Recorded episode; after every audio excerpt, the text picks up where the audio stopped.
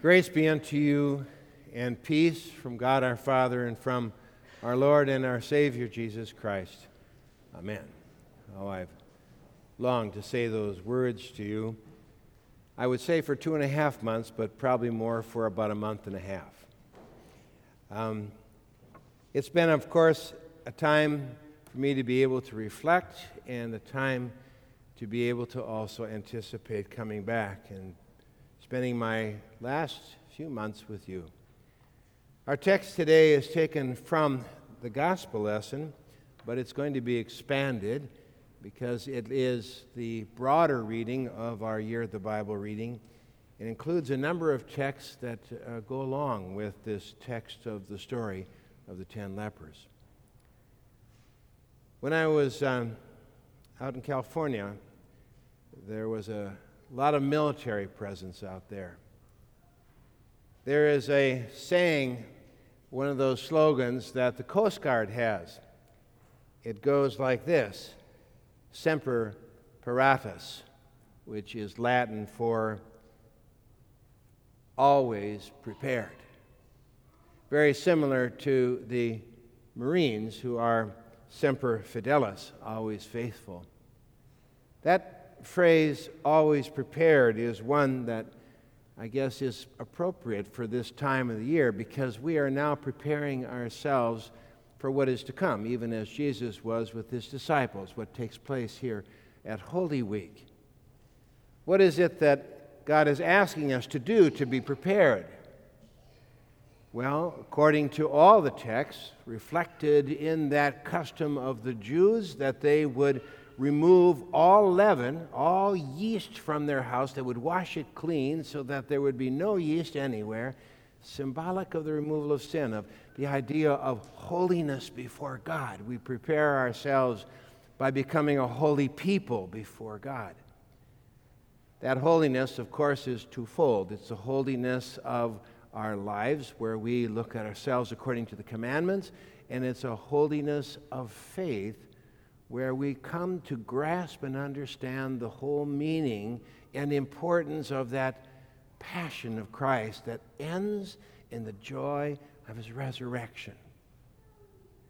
Jesus is giving us a number of what appear to be disconnected kind of stories and parables and events that took place in his life in connection with preparing his disciples for what they were about to see and hear. But Jesus is not just preparing us for the passion and that resurrection, He is also preparing us ultimately for His second return as well. And we have to ask ourselves what is it that stands in the way of our preparation? The text tells us a few things. In that story of the ten lepers, all of them healed from leprosy. Only one returned to give thanks to God.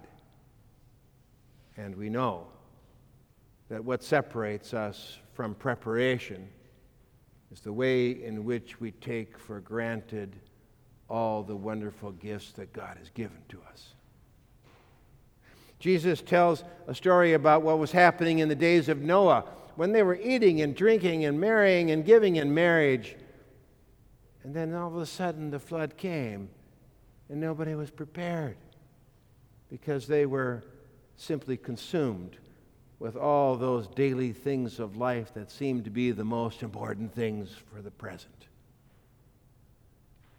What makes us no longer get prepared? Well, we have a sinful nature, don't we?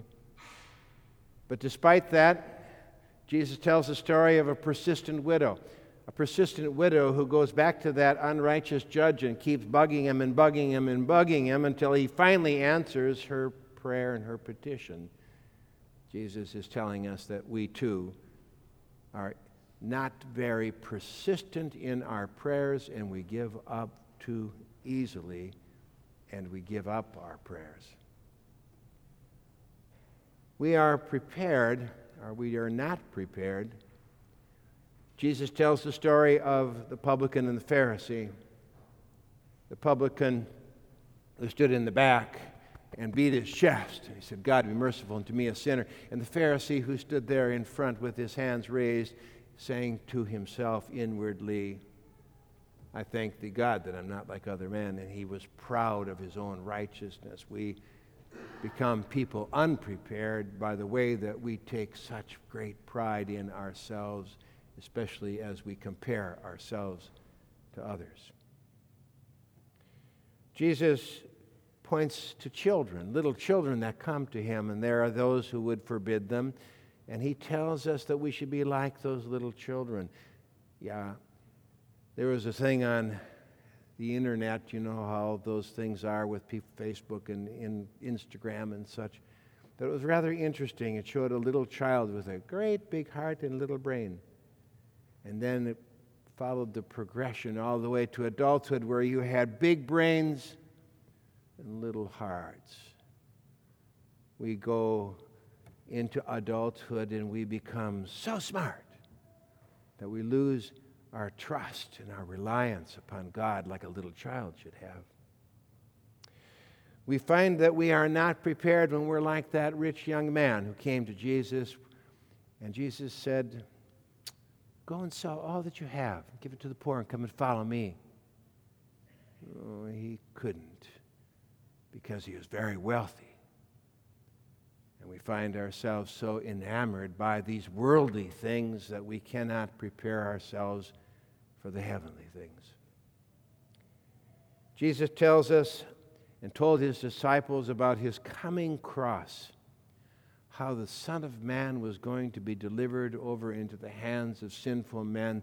They would take him, beat him, crucify him, but on the third day he would rise again. And they could not grasp it. Why? We call it the theology of glory we think that our relationship with God should make all things wonderful. And we don't understand that what God gains for his kingdom comes through suffering and cross. How then do we prepare? How are we going to prepare for this Holy Week? How are we going to prepare to grasp the importance of that suffering, death, and resurrection of Christ? How are we going to prepare for the day that we are going to stand before God and enter into that eternity that He has prepared for us and which Christ won for us at the cross? Shall we just go back to our story? Shall we go back to those ten lepers and just say, we need to stop and thank God for every single one of his gifts. We say it in that first article, that explanation of the first article. He has given me my clothing and shoes, my food, my drink, my house, my home, my wife, my children, my lands, everything that I possess. He defends me against all danger, guards and protects me from all evil. And all this purely out of fatherly divine goodness and mercy without any merit or worthiness in me. To grasp that and to fall at his feet and to thank him. That's one of the ways that we can prepare. Yeah, we can think ahead too, can't we? And like Noah, just look around the world as we see it right now and remember, remember, remember that there's going to be a day in which that world is going to be destroyed and everything that is in it. And maybe it sets our minds upon the things that are truly important in life and maybe the things that are eternal.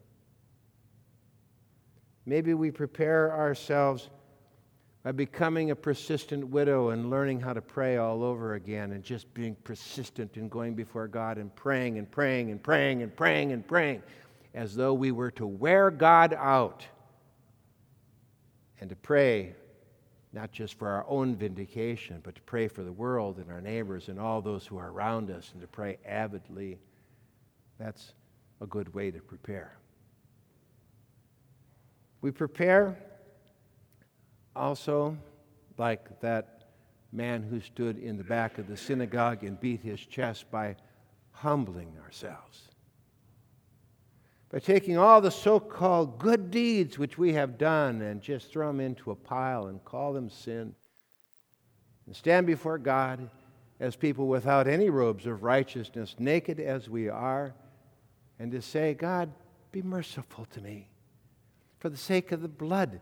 The word he uses in that text is the same word that speaks about the sacrifice that is placed upon the blood that is sprinkled upon that tabernacle. In that tabernacle, as he sprinkled the blood, God forgave the people's sins. He said, God, be merciful to me. And we prepare ourselves when we rely not upon our deeds and works, but rather upon His mercy. We prepare ourselves by becoming children, just trusting. Trusting in Him, as the text says in the Proverbs trust in the Lord with all your heart and lean not on your own understanding. Commit your ways to Him. Trust in His providential care. Understand that He is going to care for you because He loves you. Become a child. Prepare yourself by destroying that God of materialism that will rob you of your joy. Give what you cannot keep. Care for those who cannot repay you. Show your love to those who don't deserve it. And give something of your life back to God. Because by following Him, you gain something that is far greater than earthly treasure. You gain an eternal treasure that He has prepared for you from the foundation of the world and prepare yourself by holding fast to that magnificent passion of Christ. Walk with him to his cross and stand there and remind yourself that where he is and what he is dying for, he is dying in your and my place. He is turning away like the Passover lamb whose blood was shed upon the top of doorpost in Egypt, he is turning away the wrath of God. And he is gaining for you a picture of the incredible love that God the Father has for you and for me, that he would send his own Son to die in our place. And then get ready. Get ready for the joy, the wondrous joy of Easter, where God, by raising his Son, declares you and me and the whole world, whether they know it or not, pardoned for their sins. Grab onto that joy because in that resurrection of Christ, when we were united with him in our baptism, this isn't figurative, it's not symbolic, it's real that when we were baptized into Christ, we literally participated with him in his resurrection. That we have been given the gift already of immortality. And if we can see what is happening there in front of our eyes on this coming week of passion and resurrection, then semper paratus we will always be prepared. Amen.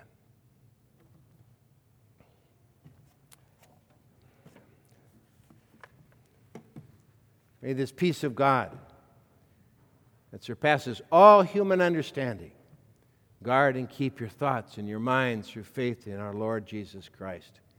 Amen.